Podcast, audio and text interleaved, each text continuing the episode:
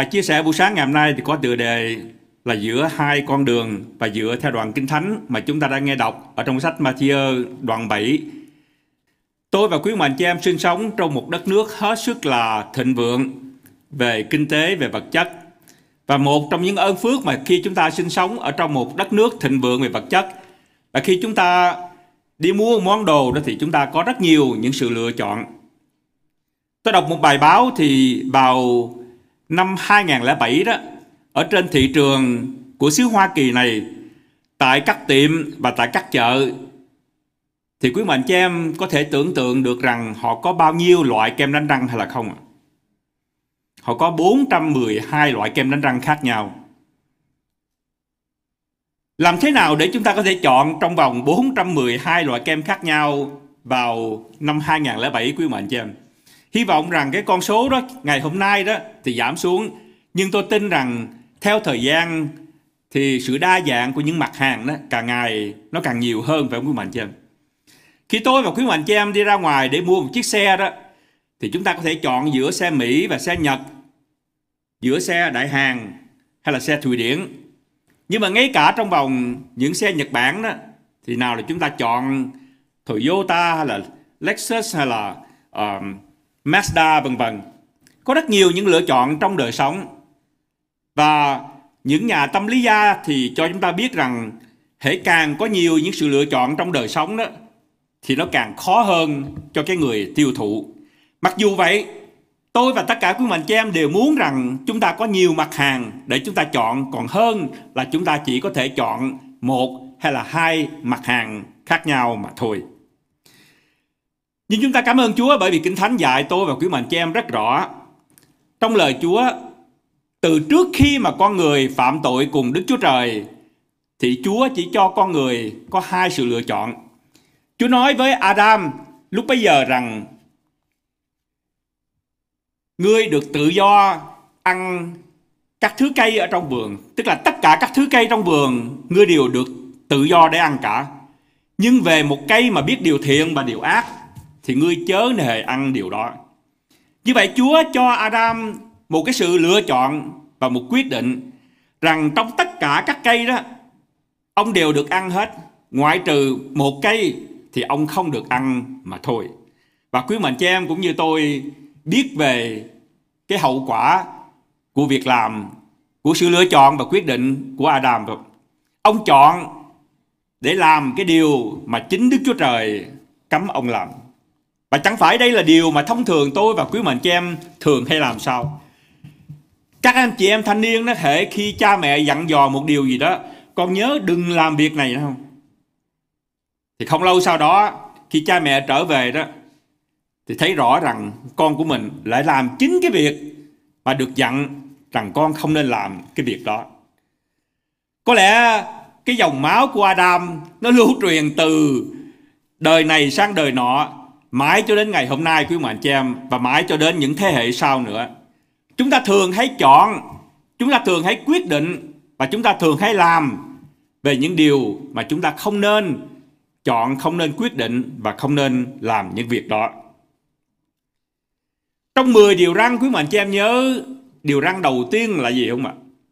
Trước ta các ngươi chớ có các thần khác. Như vậy thì Chúa cũng dạy tôi và quý mạnh chị em rằng chỉ có hai sự lựa chọn. Các ngươi chọn để thờ phượng ta và các ngươi chọn để thờ phượng tất cả những thần khác. Cho nên đối với lời Kinh Thánh dạy thì rất rõ quý mạnh chị em. Trước khi dân sự của Chúa vào vùng đất hứa thì Chúa bảo Mô-xê dặn dân sự của Chúa đứng trên hai cái ngọn núi, một ngọn núi tên là Garasim và một ngọn núi tên là Iban. Và hai ngọn núi này biểu tượng cho một sự chúc lành và cho sự rủa xả. Như vậy thì Đức Chúa Trời dạy dân sự của Chúa rằng nếu khi nào ngươi quên á, thì ngươi nhìn hai ngọn núi. Ở đây thì chúng ta chỉ có một ngọn núi Sandia đâu phải không quý bạn chăm. Thì tôi hy vọng rằng khi quý bạn chăm nhìn ngọn núi Sandia đó thì quý bạn chăm nhớ về sự chúc lành của Chúa.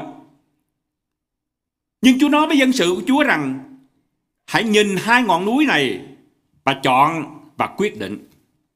Và quý bạn chị em cũng nhớ rằng sau khi dân của Chúa được vào vùng đất hứa và đến cuối đời thì người mà dẫn dân sự của Chúa vào vùng đất hứa là Joshua thì ông nói với dân sự của Chúa rằng nếu mà các ngươi không thích á, thì các ngươi nếu các ngươi không thích phục vụ Đức Giê-hô-va thì các ngươi có thể chọn hoặc là các ngươi phục vụ các thần tất cả các thần ở trong xứ này hoặc các ngươi chọn để thờ Đức Giê-hô-va.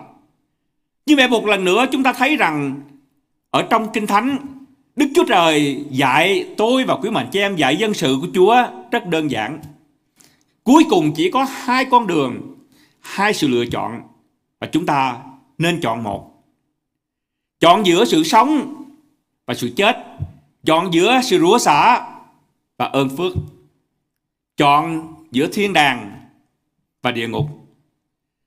Và trong đoạn Kinh Thánh mà tôi và quý mạnh chị em đang nghe đọc ở trong sách Matthew đoạn 7 thì Đức Chúa Giêsu Christ cũng dạy và ngay cả trong suốt bài giảng trên núi thì Chúa cũng nêu ra hai trường hợp khác nhau. Chúa nêu ra hai con đường, hai loại cây, hai căn nhà. Và đến cuối thì Chúa nói rằng hãy chọn. Hãy chọn. Câu số 13. Hãy vào cửa hẹp vì cửa rộng và đường khoáng khoát dẫn đến sự hư mất kẻ vào đó cũng nhiều, song cửa hẹp và đường chật dẫn đến sự sống. Và đến cuối bài giảng trên núi thì Chúa nói rằng kẻ nào nghe lời ta phán đây mà không làm theo thì khác nào người dạy cất nhà mình trên đất cát. Có mưa xa nước chảy gió, gió lay xô động nhà ấy thì bị sập nhiều. Nhưng người nào nghe lời ta mà làm theo thì cũng chắc cũng không khác gì những người mà khôn ngoan cách nhà mình trên hòn đá. Như vậy cuối cùng chỉ có hai sự chọn lựa. Nhưng quý mạnh chị em, buổi sáng ngày hôm nay tôi muốn chia sẻ với quý mạnh chị em một đoạn kinh thánh mà có thể nói là ít khi mà chúng ta thảo luận, ít khi mà chúng ta nghe giảng, khi chúng ta nghe về bài giảng trên núi của Đức Chúa Jesus Christ và bởi vì giữa hai cái lời khuyên về hai sự lựa chọn này, thì Chúa lại cảnh cáo cái người nghe Chúa lại nói rằng hãy coi chừng những tiên tri giả. Và cái đoạn kinh thánh mà có thể nói khiến cho người nghe hết sức là kinh hoàng là khi Chúa nói rằng chẳng phải hệ kẻ nào nói cùng ta, lạy Chúa lạy Chúa, thì đều được vào nước thiên đàng đâu. Đức Chúa Giêsu Christ muốn dạy tôi và quý mình chị em điều gì? Làm thế nào để chúng ta có thể chọn giữa hai con đường? Làm thế nào để chúng ta có thể chọn Đến ngày cuối, tức là ngày phán xét cuối cùng khi đứng trước mặt Chúa thì Chúa nói với tôi và quý mạnh chị em rằng, hỡi những kẻ đầy tớ trung tín và ngay lặng hãy vào hưởng phước của chủ người. Thay vì Chúa lại nhìn tôi và quý mạnh chị em và nói như là những người mà lời Chúa nói đây, hỡi kẻ làm gian ác, ta chẳng biết các ngươi bao giờ, hãy lui ra khỏi ta. Chúng ta chú ý ở trong câu số 21 và câu số 22. Chẳng phải hễ kẻ nào nói cùng ta lạy Chúa, lạy Chúa thì đều vào nước, nước thiên đàng đâu. Nhưng chỉ có kẻ làm theo ý muốn của cha ta ở trên trời. Ở trong ngày đó, ngày đó tức là ngày phán xét cuối cùng thì sẽ có nhiều người quý mạnh cho em có rất nhiều người thưa cùng ta rằng lạy Chúa lạy Chúa Chúng ta chẳng, chẳng từng nhân danh Chúa mà nói tiên tri sao? Chẳng từng nhân danh Chúa mà trừ quỷ sao? Và chẳng lại nhân danh Chúa mà làm nhiều phép lạ sao? Tôi muốn cùng quý mạnh chị em chú ý với tôi về mấy điều quan trọng Về những người mà Chúa nói rằng ta chẳng từng biết người bao giờ. Cái thứ nhất Đây là người mà gọi Giêsu là Chúa. Phải không quý mạnh chị em? Và cái từ Chúa ở đây tức là Kairos. Ở trong cái thời đó đó thì mỗi năm dân sự ở trong đế quốc La Mã đều phải đến đền thờ và họ phải xưng với miệng của họ rằng Kaiser Kairos có nghĩa là Caesar là Chúa. Và Chúa ở đây có nghĩa rằng là con của Đức Chúa Trời. Như vậy cái từ Chúa ở đây là một danh xưng mà nói rằng Đức Chúa Giêsu là Chúa, là Đức Chúa Trời. Như vậy họ biết Chúa Giêsu là ai phải không quý mạnh chưa? Cái điều thứ hai, họ không phải chỉ nói rằng lạy Chúa, nhưng họ nói lạy Chúa, lạy Chúa. Theo cái ngôn ngữ ở trong cái vùng đó thì làm thế nào để tôi và quý mạnh cho em có thể diễn tả được cái cảm xúc của chúng ta hãy chúng ta càng muốn nhấn mạnh một điều gì đó thì chúng ta càng lặp lại cái điều đó quý mạnh cho em nhớ trong câu chuyện của David và người con trai là Absalom khi Absalom làm phản và bị giết thì David khóc cho con của ông thế nào ôi Absalom không ông khóc ôi Absalom Absalom con trai của ta con trai của ta và khi một người lặp lại cái từ đó thì có nghĩa rằng cái cảm xúc của họ hay là cái tình cảm của họ thì dồn vào cái đối tượng đó. Như vậy cái người này không phải là chỉ nói rằng chỉ gọi Giêsu là Chúa mà người này còn gọi Giêsu là Chúa, Chúa. Có nghĩa rằng họ nghĩ trong lòng của họ rằng họ tôn sùng Chúa Giêsu. Cái điều thứ ba nữa là họ nhân danh Chúa. Và họ nhân danh Chúa làm những điều hết sức là kỳ diệu mà ngày hôm nay tôi và quý mạnh chị em, nếu thấy một người mục sư hay một người giáo sĩ hay một người nào mà hầu việc Chúa mà làm ba cái việc này đó, thì chúng ta phải tán dương phải quý mạnh chị em. Chúng ta chỉ rằng ô cái người này quả thật là người được ơn của Đức Chúa Trời. Bởi vì sao? Họ nói tiên tri. Bởi vì sao? Họ làm phép lạ. Bởi vì sao? Chẳng những như vậy mà họ còn cả trừ cả quỷ nữa quý mạnh chứ. Ngày hôm nay có mấy người làm được những ba điều này quý mạnh chứ? Đâu có bao nhiêu người làm được ba điều này. Như vậy đây là một người ý thức rằng Giêsu là Chúa. Đây là một người mà trong cảm xúc, trong tâm linh của họ, họ nghĩ rằng họ yêu mến Chúa. Họ gọi Chúa Chúa. Và đây là một người mà làm công việc của Chúa. Nhưng một điều kinh hoàng là đến ngày cuối đó, khi họ đối diện Đức Chúa Giêsu thì Chúa lại nói với họ rằng, hãy lui ra khỏi ta. Ta chẳng biết ngươi bao giờ. Ta chẳng biết ngươi bao giờ. Như vậy thì làm thế nào để tôi và quý mạnh chị em có thể tránh được như cái người này quý mạnh chị em. Trước hết tôi muốn giải thích cho quý mạnh chị em một điều hết sức quan trọng. Khi tôi và quý mạnh chị em đọc trong bài giảng trên núi thì thông thường chúng ta nghĩ về hai con đường, hai loại cây, hai cái nền nhà khác nhau. Thì chúng ta thường nghĩ rằng có thể đây là hai loại người. Một loại người đó là người sống đạo đức, một loại người là một người sống luôn tuồng. Có phải như vậy không? Tôi tin chắc rằng hầu hết mọi người dù là người tin chúa cũng nghĩ như vậy khi đức chúa giêsu christ nói rằng hãy vào cái cửa hẹp thì chúng ta nghĩ rằng cái cửa hẹp là cái cửa mà chỉ có những người mà tuân phục theo tất cả những lời mà Chúa dạy trong Kinh Thánh đó là vào cửa hẹp. Còn cái con đường rộng đó mà khoảng khoát là những người mà họ ăn ở theo ý muốn của họ. Họ ăn ở luôn tuồng, họ sống không có đạo đức, họ xem thường lời của Chúa dạy. Có phải như vậy hay là không? Chúng ta cũng chú ý rằng trước đoạn Kinh Thánh mà Chúa dạy về những người mà bên ngoài đó gọi là Chúa Chúa và làm công việc của Chúa, thì Chúa nói rằng hãy coi chừng những tiên tri giả, các ngươi làm thế nào để biết được cây quý mạnh chị em nhìn trái ngày hôm nay thì quý mạnh chị em biết rằng có lắm khi cũng khó mà chúng ta biết được cái trái thật hay là trái giả hay là cái cây, cái bông thật hay là cây giả? Cái bông giả, quý mạnh chị em đồng ý với tôi. Càng ngày đó thì cái đồ giả nó càng tinh vi hơn của mình vậy. rất khó cho chúng ta có thể nhận biết.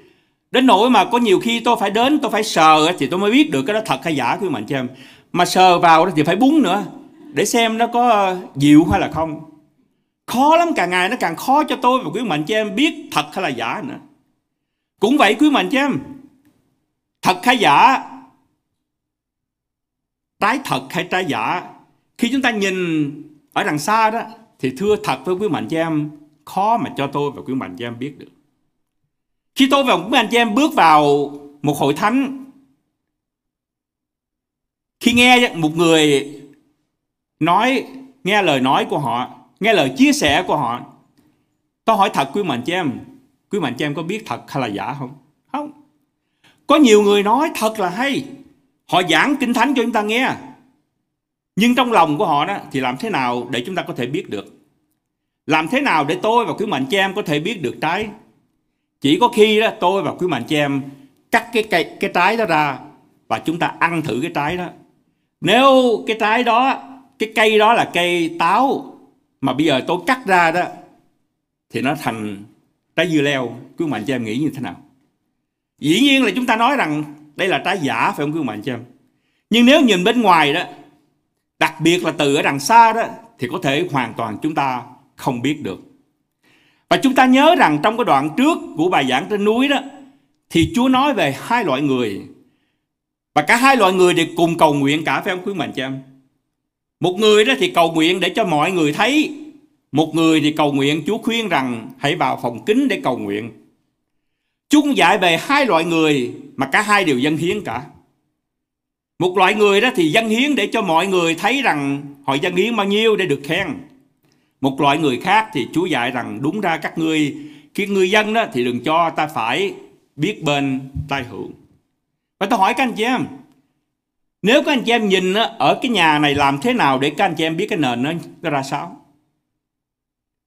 Có nghĩa rằng thật hay giả có rất nhiều khi chúng ta không biết rõ được quý mạnh. Không phải qua cái nhìn bên ngoài, không phải qua lời nói, không phải qua việc làm. Như vậy thì qua điều gì? Qua những gì xảy ra ở trong tâm linh của một con người. Và chính vì vậy, Đức Chúa Jesus Christ mới dạy rằng về cái câu chuyện mà cỏ lùng và lúa mì phải không quý mạnh chị em? Một số quý mạnh chị em đây nhớ câu chuyện nguồn đó. Chúa kể rằng cái tấm ruộng đó đó thì trồng lúa mì. Rồi một đêm nó kẻ thù của chủ ruộng gieo cỏ lùn vào. Cỏ lùn mọc lên thì cũng giống như là lúa mì. Thì các tớ của chủ thì mới nói rằng thôi chủ xin cho phép chủ để tôi nhổ cỏ lùn, chủ nói rằng đừng làm như vậy. Hãy để cho cỏ lùn cùng mọc lên với lúa mì. Và chỉ khi mà đến mùa gặt đó thì mới phân biệt ra cỏ lùn và lúa mì qua câu chuyện ngôn đó thì Đức Chúa Jesus Christ cũng xác nhận một điều rằng ở trong cuộc sống này, chắc chắn tôi và quý mạnh chị em cũng có lúc sẽ nhầm. Nhầm quý mạnh chị em. Người ta nói rằng 70 chưa gọi là khôn phải không quý mạnh chị em? Có lắm khi 70 vẫn còn bị nhầm. Và tôi biết có những trường hợp mà 70 vẫn còn nhầm quý mạnh chị em. Như vậy đây là một điều hết sức quan trọng. Chúng muốn dạy tôi và quý mình chị em trước hết hai con đường, hai cây, hai cái nền nhà này không phải như tôi và quý mình chị em thường nghĩ. Không phải là giữa người đạo đức và người không đạo đức. Giữa người mà làm theo lời Chúa dạy hay là người không làm theo lời Chúa dạy. Quý mình cho em nhớ chớ hiểu lầm lời của tôi. Cái người tin Chúa thật sự phải là người làm theo lời Chúa dạy. Nhưng một người cũng có thể làm theo lời Chúa dạy bởi vì những động cơ khác nhau quý mạnh chứ em.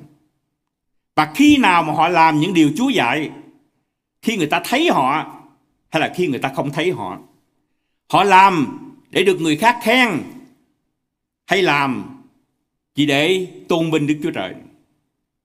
Họ cầu nguyện để người khác nghe, để người khác thấy hay cầu nguyện ở trong phòng kính khi không có ai nghe, không ai thấy cả. Vì vậy cả hai người đều làm những điều Chúa dạy cả. Nhưng cái quan trọng đó là cái động cơ.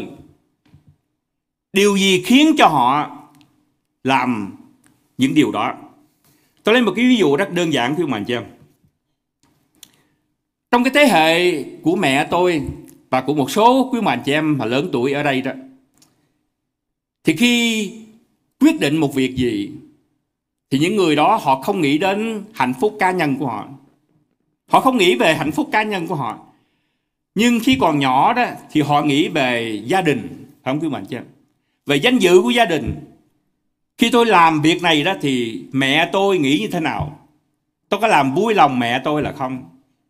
Tôi có đem lại lợi ích cho gia đình của tôi, cho cha mẹ của tôi là không? Khi lớn lên có lắm khi trong hôn nhân cũng vậy quý mạnh cho em. Cái quyết định lập gia đình không phải để đem hạnh phúc cho chính mình nhưng để đem lại danh dự để đem lại hạnh phúc cho gia đình của mình. Quý mạnh cho em đồng ý được nhưng trong thế hệ trẻ ngày hôm nay đặc biệt những anh chị em sinh sống và lớn lên ở trong cái thế giới Tây phương này, trong xứ Hoa Kỳ này, cái động cơ của mọi quyết định đó, là sự tự do của chính tôi, hạnh phúc của chính tôi. Còn gia đình tôi muốn nghĩ sao thì nghĩ. Miễn tôi cảm thấy thỏa lòng, tôi cảm thấy hạnh phúc cho chính bản thân tôi là được. Như vậy, cả hai người cùng một quyết định, cùng làm một việc hết, nhưng động cơ có thể hoàn toàn khác nhau kêu mạnh. Một người thì làm vì lợi ích cho người khác, một người thì làm vì lợi ích cho chính bản thân của họ. Cũng vậy, khi tôi và quý mạnh chị em nhìn một người đó, đặc biệt là những người mà chúng ta gọi là những người tín đồ, cả hai người đều làm giống như vậy quý mạnh chị em. Và quý mạnh chị em nhớ trong bài giảng trên núi, Chúa cũng nói về những người mà nhịn ăn phải không ạ? Và Chúa nói rằng khi ngươi nhịn ăn đó thì ngươi đừng làm gì? Ngươi đừng có làm như chết rồi vậy đó. Để mặt mày xanh xao, áo quần thì dơ dái. Không, khi người nhịn ăn đó thì ngươi phải sức giàu lên để cho mọi người đừng biết là ngươi nhịn ăn. Như vậy khi nhìn một người bên ngoài đó thì chúng ta không biết được động cơ của họ quý mạnh chị em. Cũng vậy khi tôi và quý mạnh chị em nhìn về những việc làm, về lời nói, về có thể thái độ và cử chỉ thì có lắm khi chúng ta cũng bị lừa. Và cái lời dạy của Đức Chúa Jesus Christ chính vì vậy và Chúa cảnh cáo trong cái phần cuối của bài giảng trên núi, hãy có chân hãy coi chừng, hãy coi chừng tiên tri giả và Chúa cảnh cáo một điều hết sức là quan trọng. Các ngươi hãy coi chừng. Kẻo đến ngày cuối cùng khi các ngươi đứng trước mặt ta đó, thì ta nói với các ngươi rằng, hãy lui ra khỏi ta hỡi cái làm gian ác. Ta không biết người đâu. Câu hỏi quý mạnh chị em, buổi sáng ngày hôm nay, quý mạnh chị em có biết chắc rằng khi mà đứng trước mặt Chúa Giêsu thì Chúa khen thưởng. Thật là khốn cho tất cả chúng ta. Nếu khi chúng ta đến trước mặt Chúa, mà Chúa lại nói với chúng ta rằng, hãy lui ra khỏi ta, hỡi kẻ làm gian ác. Thì không biết mạnh chứ. Và tôi thiết nghĩ một điều quan trọng. Tôi nhắc lại, cửa hẹp và con đường rộng không phải là giữa những người mà sống đạo đức. Hay là những người không sống đạo đức cửa hẹp là những người hoàn toàn đặt niềm tin của họ vào sự cứu rỗi của Đức Chúa Jesus Christ. Có nghĩa rằng họ biết rằng họ không phải là người có thể sống như lời của Chúa dạy được. Và họ hoàn toàn đặt trọn niềm tin của họ vào ân điển của Đức Chúa Jesus Christ. Và đây là cửa hẹp quý ông bà chị Bởi vì con đường rộng, quý bà chị em suy nghĩ với tôi, giữa những người không tin Chúa và những người tin Chúa Cả hai đều làm công việc tốt cả. Quý mình chị em thấy rằng ngay cả những người không tin Chúa thì họ vẫn làm điều thiện, điều tốt. Và thật ra quý mình chị em, có những người không tin Chúa thì đời sống của họ còn đạo đức hơn là những người tin Chúa. Có phải như vậy không? Như vậy làm thế nào để chúng ta gọi rằng những người sống đạo đức là những người đi vào con đường con đường hẹp? Con đường hẹp có nghĩa rằng như cái tên trộm cướp mà ở trên tập tự giá Ông ý thức rất rõ rằng đến cuối đời ông đó, thì ông không có một, có thể làm bất cứ một việc gì tốt để được cứu. Nhưng ông chỉ cậy nhờ vào ân điển của Đức Jesus Christ. Và chính vì vậy, các anh chị em nhớ, những lời đầu tiên trong bài giảng trên núi của Đức Chúa Jesus Christ là gì? Chúa nói rằng, Ngài bèn mở miệng mà truyền dạy rằng, phước cho những kẻ có lòng khó khăn vì nước thiên đàng là của những kẻ ấy. Phước cho những kẻ than khóc vì sẽ được yên ủi, phước cho những kẻ nhu mì vì sẽ được hưởng đắc. Những người có lòng khó khăn là những người gì các anh chị em? Thực ra thì đây là những người mà ý ý thức rằng họ là những người khánh tận về đạo đức. Có nghĩa rằng họ không thể làm điều gì mà đạt được những tiêu chuẩn của Đức Chúa Trời. Họ ý thức về sự nghèo nàn của đời sống tâm linh của họ và đây là những người mà được cứu còn nếu tôi và quý mạnh chị em nghĩ rằng nếu tôi làm việc thiện đủ đó, thì Chúa sẽ ban phước cho tôi hay là Chúa sẽ cứu tôi chúng ta nhầm, quý mạnh chị em bởi vì ngay như lời của Đức Giêsu Christ, Chẳng phải những người này gọi Chúa Chúa. Chẳng phải những người này từng nhân danh Chúa. Mà nói tiên tri, mà trừ quỷ, mà làm phép lạ hay sao? Nhưng bên trong lòng của họ đó, thì họ nghĩ rằng tôi sẽ được cứu bởi vì những việc lành mà tôi làm, những việc thiện mà tôi giúp đỡ cho những người xung quanh, không quý mà chị em. Và đây là một khác biệt tưởng như rất nhỏ nhưng vô cùng lớn.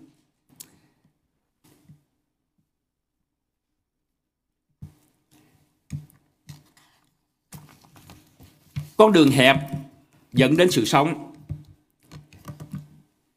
Con đường rộng dẫn đến sự chết. Ngày xưa thì người Việt Nam chúng ta có câu nói rằng đạo nào cũng tốt đó. Hay là đường nào cũng dẫn đến La Mã. Có nghĩa rằng chúng ta đi ở trên con đường đó, miễn sao là chúng ta ăn hiền ở lành, miễn sao chúng ta làm tất cả những điều thiện, thì chúng ta sẽ được cứu tính gì thì cũng không có quan trọng bằng những việc làm chúng ta. Đó là con đường rộng quý mạnh cha tức là những người đến với đức chúa trời nghĩ rằng bởi vì việc làm của họ mà họ được cứu. Con đường rộng là con đường mà những người ý lại về công đức của chính mình, về những việc làm của mình, thậm chí về những ân tứ mà Đức Chúa Trời ban cho mình.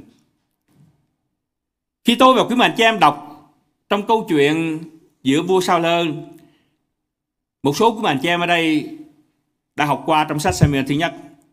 Một trong những câu hỏi quan trọng là khi Chúa chọn Sao Lơ, Chúa sức giàu cho Sao Lơ và Kinh Thánh dạy rất rõ rằng Thánh Linh thì ngự ở trên sao lơ, Chẳng phải ông là người được ơn Chúa hay sao? Vậy đó mà sau này ông thay đổi một cách hoàn toàn. Bởi vì sao? Bởi vì ông nghĩ rằng chính ông chính ông có thể nhận được những ơn phước đó là bởi vì khả năng của ông hay là lòng tốt của ông nhưng không quý mạnh em. còn David David phạm tội trọng cùng Chúa. Ông phạm tội tà dâm, ông giết người. tại đó mà Kinh Thánh Thi Thiên 51 khi tiên tri Nathan đến cùng David, đối chất cùng David thì David không từ không phủ nhận về tội ác lớn ở trong đời sống của ông, nhưng ông nhận tội và ông xin Chúa tha thứ cho ông. Và đây là sự khác biệt giữa hai loài người. Một loại người nghĩ rằng tôi được nhận ơn của Chúa là bởi vì tôi tốt, bởi vì tôi thiện, bởi vì tôi làm những điều đúng. Nhưng một người đó thì nghĩ rằng tôi được cứu chỉ nhờ ân điển của Đấng Christ. Và đấy là sự khác biệt rất lớn. Và chính vì vậy mà các anh chị em ơi, chính vì vậy mà ngày hôm nay mới có tin lành và công giáo. Chỉ có khác nhau ở cái điểm đó mà thôi. Câu hỏi là chúng ta được cứu bởi vì chúng ta làm thiện, làm tốt hay chúng ta được cứu bởi duy ân điển của Chúa. Sứ đồ Phaolô dạy rất rõ trong sách Ephesos đoạn 2 câu 8 và câu 9 phải không quý mạnh cho em? Chúng ta được cứu là duy bởi ân, ân, ân điển qua đức tin, không phải bởi việc làm, do đó không ai có thể khoe mình. Nói tóm lại tôi và quý mạnh cho em có hai sự lựa chọn. Và hai sự lựa chọn này khi mới nghe qua thì tưởng như là mọi người đều nghĩ cả.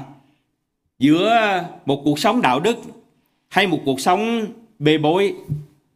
Giữa làm những lời mà Chúa dạy hay làm những lời mà khác với lời Chúa dạy. Nhưng thưa với quý mạnh chị em, khi chúng ta đọc lại trong lời cảnh cáo của Đức Chúa Jesus Christ không phải đơn giản như vậy. Bởi vì nếu như vậy đó thì khi tôi và quý mạnh chị em nhìn thấy một người mà gọi Chúa Chúa mà họ làm những điều họ nói chiên tri, họ làm phép lạ, họ chữa tật bệnh thì quý mệnh chị em nói rằng chẳng phải đây là những người mà được ơn của Chúa hay sao? Vậy đó mà đến ngày cuối cùng Đức Chúa Jesus lại nói rằng hãy lui ra khỏi ta, ta không biết ngươi đâu. điều gì xảy ra ở trong lòng một con người quý mệnh chị em chỉ có người đó và Đức Chúa Trời mới có thể biết rõ. Như vậy buổi sáng ngày hôm nay tôi muốn gọi các anh chị em rằng chớ nghĩ về những thói quen mà chúng ta làm như là một người tín đồ. Nhưng chúng ta phải xét chính quan hệ của chúng ta đối với lại Đức Chúa Jesus Christ ở trong đời sống để xem rằng chúng ta có thật, cái cây của chúng ta có thật đâm rễ vào nền của Đấng Christ hay không. Cái nhà của tôi và quý bạn chị em có xây ở trên nền của Đấng Christ hay không. Và cái tái mà những người chung quanh nhìn thấy đó là thật hay giả. Và cái cây của chúng ta nó từ ở trên đất nào của Đấng Christ hay của thế gian này. Có một câu chuyện kể về cựu tổng thống uh, Ronald Reagan. Một số quý bạn chị em đây thì biết một uh, vị tổng thống đó. Khi ông còn nhỏ thì có một người cô hay là người gì dẫn ông đi đến để mà đóng giày. Ngày hôm nay thì chúng ta không đóng giày nữa quý mạnh cho em. À, tôi còn nhớ khi tôi lớn lên thì à, một lần mà được đi đóng giày là một hân hạnh rất lớn phải không quý mạnh cho em. Và khi đến gặp cái người mà may giày đó thì cái người đó hỏi rằng bây giờ à, cậu muốn may cậu muốn tôi đóng cái giày đó mà mũi vuông hay là mũi tròn ông lưỡng lự à, lưỡng lự ông không biết quyết định như thế nào ông nói là à, xin ông cho tôi à, một vài ngày để tôi quyết định. Nó được. Cậu về suy nghĩ đi một vài ngày sau cho tôi biết. Vài ngày sau thì cũng chưa thấy trả lời. Thì cái ông thợ ông thợ đóng giày thình, ở ờ, thình lình đi ngang ở trên đường phố thì thấy cái cậu Reagan này thì mới hỏi rằng bây giờ cậu quyết định như thế nào? À, dạ thưa ông đến giờ tôi cũng chưa biết quyết định như nào. Được rồi hai ngày sau ông ờ, cậu đến cái chỗ đóng giày của tôi tôi sẽ giao giày cho cậu. Hai ngày sau thì uh, cái cậu bé Reagan đến gặp ông đóng thợ dài, thì ông đưa ra một chiếc đó thì nó là vuông, một chiếc đó thì là tròn của mình chứ.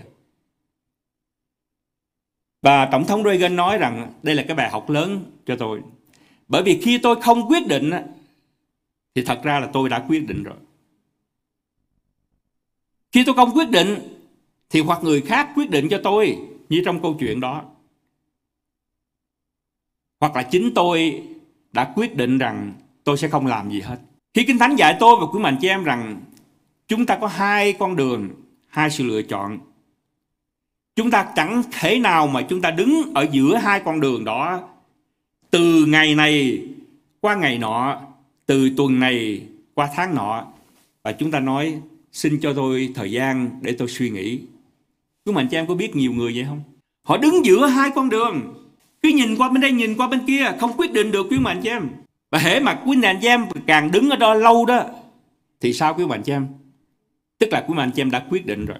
Tại vì hễ mà các anh chị em bước vào một con đường đúng đó, thì cái thời gian mà đến đích đó, nó càng nhanh hơn, có phải như vậy không quý mạnh chị?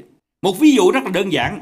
Sau khi các anh chị em mà tốt nghiệp trung học đó, để có thể vào đại học đó, thì người ta cho các anh chị em hai năm đầu tiên để các anh chị em khỏi chọn cái ngành, phải không hai năm đầu tiên thì các anh chị em có thể lấy những cái cua mà tổng quát những môn tổng quát nhưng hai năm sau đó đó thì các anh chị em phải quyết định ngày xưa khi tôi còn học trung học quý mạnh chị em ở đây một số quý mạnh chị em ở đây biết đến lớp 8 đó thì phải quyết định hoặc là mình học lúc bây giờ chỉ có ba sự lựa chọn quý mạnh chị em hoặc là ban A, ban B và ban C.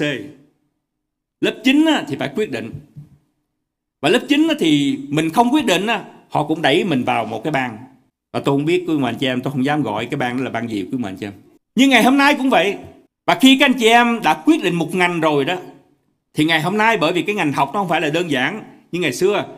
Khi mà nói rằng tôi nhớ rằng khi tôi ờ, mẹ vợ của tôi đó thì hỏi rằng con học ngành gì nó dạ thưa con học ngành điện nó là con biết sửa điện hay là không nó dạ thưa không biết sửa điện nó vậy con học ngành điện làm gì ngày hôm nay khi mà chúng ta nói rằng học ngành điện đó, thì trong đó có hàng chục cái ngành nhỏ khác nhau quý chị và hễ mà khi càng học cao lên đó thì chúng ta chỉ chú trọng vào một nhánh rất nhỏ ở trong cái ngành đó. Cho nên cái quan trọng của một đời người đó là quyết định. Tôi đọc một bài báo về cái người chủ tịch của công ty Amazon quý mạnh chị em biết Jeff Bezos phải không ạ? Ông là một trong những người giàu nhất ở trên thế giới này. Và ông nói rằng người ta hỏi ông cái điều gì là quan trọng nhất ở trong cái việc làm mỗi ngày của ông. Quý mà chị em nghĩ ông trả lời như thế nào? Ông trả lời rằng nếu ở trong ngày đó mà tôi chỉ cần quyết định được một hay là hai cái quyết định gì mà đã đúng đó là tôi rất vui. Cuộc sống của tôi và quý mạnh chị em là một chuỗi dài của những quyết định. Có thể cuộc đời nó không đơn giản như là tôi và quý mạnh chị em thường nghĩ rằng chỉ có hai con đường. Nhưng khi chúng ta quyết định chọn một con đường đó, vào đó đó thì chúng ta phải tiếp tục quyết định đến hai ngã rẽ khác nhau nữa. Và chúng ta cứ tiếp tục như vậy, quý mạnh chị em.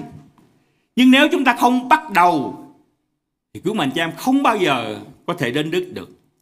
Bởi vì người ta nói rằng một cuộc hành trình mà dài dù ngàn dặm đi nữa đó, thì cũng phải bắt đầu với một bước đầu tiên. Và nếu buổi sáng ngày hôm nay, một số quý mạnh chị em ở đây có thể nghe tin lành từ ngày này qua ngày nọ, từ tuần này qua tuần nọ, từ tháng này qua tháng nọ. Quý mạnh chị em vẫn đứng ở đó. Quý mạnh chị em vẫn, vẫn khoanh tay nhìn giữa hai con đường mà nói rằng xin cho tôi có thời gian. Tôi thưa với quý mạnh chị em, chúng ta cảm ơn Chúa là nhờ ân điển của Chúa mà hầu hết Chúa ban cho thêm thời gian quý mạnh chị em. Nhưng tôi chắc rằng một số quý mạnh chị em đây cũng biết một số trường hợp đúng không? Nó xảy ra một cách thình lình, một cách bất ngờ và khi đó thì chúng ta không còn có thời gian hay là còn cơ hội để chúng ta quyết định. Và quyết định ở trong đời sống, sự lựa chọn và quyết định trong đời sống là một điều hết sức quan trọng. Cha mẹ phải tập cho con của mình để lựa chọn và để quyết định. Trong hôn nhân, chẳng phải chúng ta phải lựa chọn và quyết định hay sao? Trong nghề nghiệp, trong con đường học vấn, nhất nhất tất cả tôi và quý bạn chị em đều phải quyết định đều phải lựa chọn và quyết định. Và chúng ta cảm ơn Chúa là Kinh Thánh chỉ để cho tôi và quý mạnh chị em hai con đường, hai sự lựa chọn. Tại sao nó lại quá khó với quý mạnh chị em? Tôi thưa với quý mạnh chị em tại sao quá khó? Bởi vì cái lòng kiêu hãnh con người chúng ta. Chúng ta nghĩ rằng tại sao mà Kinh Thánh lại dạy rằng tôi là người mà có tội đến nỗi mà tôi phải cần được cứu. Và đó là cái lý do mà chúng ta không quyết định với mạnh chị em. Tại vì chúng ta không thể chấp nhận được lời dạy Kinh Thánh rằng mọi người đều phạm tội và thiếu mất sự vinh hiển của Đức Chúa Trời. Tôi phạm tội, phạm tội bao giờ? Chẳng phải tôi ăn hiền ở lành, chẳng phải tôi làm việc công đức hay sao? Mà lại nói tôi là người phạm tội. Không quý mạnh chị em. Và cho đến chừng nào mà quý mạnh chị em còn chưa chấp nhận được điều đó, thì quý mạnh chị em chưa quyết định được. Quý mạnh chị em nghĩ rằng quý mạnh chị em đã quyết định, nhưng không quý mạnh chị em. Cái người quyết định và đi vào cái cổng hẹp đó là người thật sự ý thức rằng tôi là người nghèo nàn về tâm linh. Tôi là người có tội. Và không bởi một lý do gì, bởi một công việc làm tốt, phước đức của tôi mà tôi được cứu, nhưng phải nhờ vào ân điển của Đức Giêsu Christ. Quý mạnh chị em có thật sự tin vào điều đó và quý mạnh chị em có quyết định để đi vào cái cổng hẹp hay không? Có nhiều người hỏi, tại sao tôi lại không được đi vào con đường rộng như mọi người mà tại sao Đức Chúa Jesus Christ lại nói rằng tôi phải vào cổng hẹp. Và quả thật khi đọc lời dạy của Chúa thì thật khó cho những người nghe mà nghĩ rằng tôi phải vào cái cổng hẹp thì mới tìm được sự sống. Chẳng phải ở trong Kinh Thánh Cựu ước thì nói về sự sống là sự khoái lạc hay là con đường rộng hay sao? Nhưng tôi thưa với quý mạnh chị em, có những điều ở trong đời sống này đó, khi tôi và quý mạnh chị em lớn lên, từ khi còn nhỏ đó, thì chúng ta quyết định theo cái sự, cái ý muốn riêng của mình, phải không ạ? Nhưng hễ mà khi càng lớn lên á, thì chúng ta càng khắc phục cái ý muốn riêng của mình để chúng ta quyết định cho lợi ích của những người chung quanh của chúng ta. Chẳng phải dần già đó thì chúng ta càng phải tự kỷ luật chính mình thì chúng ta mới có thể quyết định được đúng hay sao. Cũng vậy quý hoàng chị em, chúng ta có thể chọn con đường rộng. Con đường rộng ở đây là con đường mà mọi người đi hoặc họ nghĩ rằng chính họ có thể tự cứu họ được. Qua việc làm tốt, qua những việc làm thiện thì tôi có thể đến với Đức Chúa Trời. Hoặc con đường rộng ở đây có nghĩa rằng ôi đường nào, tôn giáo nào thì cũng tốt cả. Miễn là tôi sống đạo đức là được rồi. Đó là con đường rộng. Nhưng con đường hẹp đó thì dẫn đến sự sống.